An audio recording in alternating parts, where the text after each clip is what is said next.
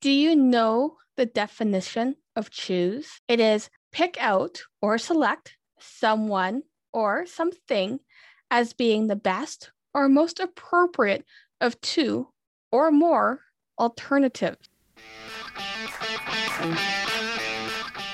Are you single and don't give a single fuck what people think about that? Enter into a truly rewarding relationship with someone who fits like a glove. You. This is a day in the life of happily single.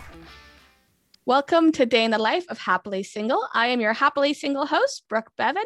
Today's topic is why we choose to be single. I just want to point out here that I'm actually truly talking about choice rather than circumstance because not everyone chooses to be single. Sometimes that's just what life has for them. But this episode is truly about choosing something that really surprised me when I started doing research for this episode was the sheer lack of data and information available. There are a few known authors who are really good about putting out information, but for the most part, there really isn't a whole lot out there. I was able to find some statistics over the last 30 years that the population of single people is growing. The people who choose to stay single rather than be in a relationship. With it being 2021, I really want to deep dive into the topic of choices that we get to make. One of the first things I want to really touch upon is being single better than being in a relationship. That's actually kind of a tricky question because if you're happy with your choice, it's not about being better, it's about being the right choice for you. Both have its drawbacks both have its positives. So we're not going to bash on those people who relationships was their choice. I'm also going to put out there if you are in a relationship and you are truly not happy, then do yourself and your partner a favor by leaving that relationship. There's no reason for two people to be unhappy with their lives. Do singles have fewer regrets than people in relationships. From the little information I was able to find, the answer I got was yes. When you're in a relationship or if you have children, a lot of the time there's compromise. So you don't always get to do what you want, be where you want, hang out with the people that you want, or make decisions in your life that are what you want. So we're going to move past the relationship talk and go into some of the choices that singles get to enjoy, get to make, and some of the thoughts behind that. When we choose to be single, we have a lot more control over our individual lives. This is from your health to money to where you live to what jobs you take. Everything becomes a personal selfish choice. What I really mean here is that everything that anybody does in life is a selfish choice. And there's nothing wrong with that. We either move away from pain or move towards pleasure. And those decisions are always selfish, but that's not a bad thing. As a single person, you get to choose who comes and goes from your life. You get to choose your friendships, your work environment, and how you are treated. One of the most valuable things I have discovered as a single person is my choice in friendships, the people that I hang out with. When you're single, you don't have spousal support. So you sometimes need to build support systems in your friends. Are they going to be there for you if you need a ride?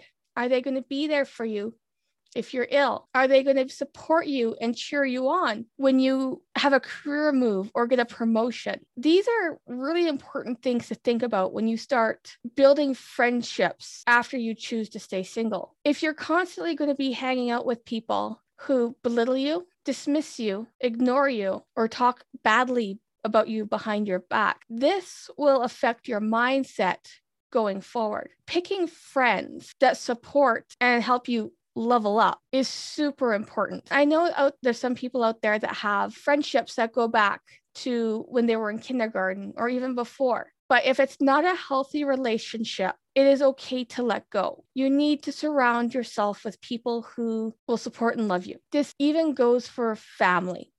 I have been super fortunate to have a very supportive family, but not everybody has that. If you decide to stay single and you're going to be abused for that choice, please don't leave yourself in that situation. It is okay to let go of family members who don't treat you well. Speaking of being treated well, you get to choose how people treat you. That is something I learned 10 years ago. You show people how you, to treat you. If someone is belittling you or embarrassing you, you have the power to choose to say something.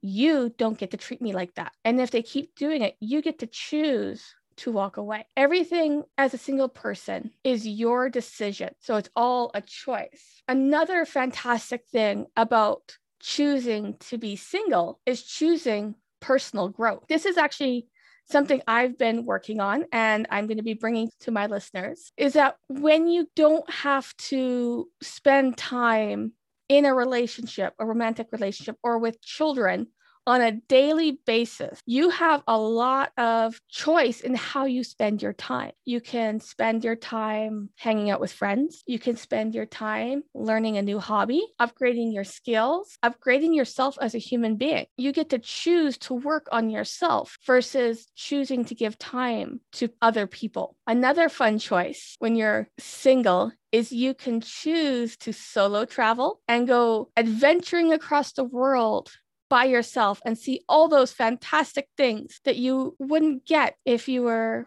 let's say, taking care of a new baby or you don't have a partner that likes to travel. So, as a single person, you get to do those solo travels. And even better, if you're a social butterfly and you love people, there's plenty of travel options for single people in group settings. It's not a dating travel thing, it is we are interested in the same things. Let's go make the most of it as a group there are a lot of those options out there now. I have a travel agent coming on in a later episode. She's got some really cool things that she talks about. When you choose to be single, you get to choose your own happiness. What I mean by that is, I learned a long time ago the only person who can make you happy in life is you.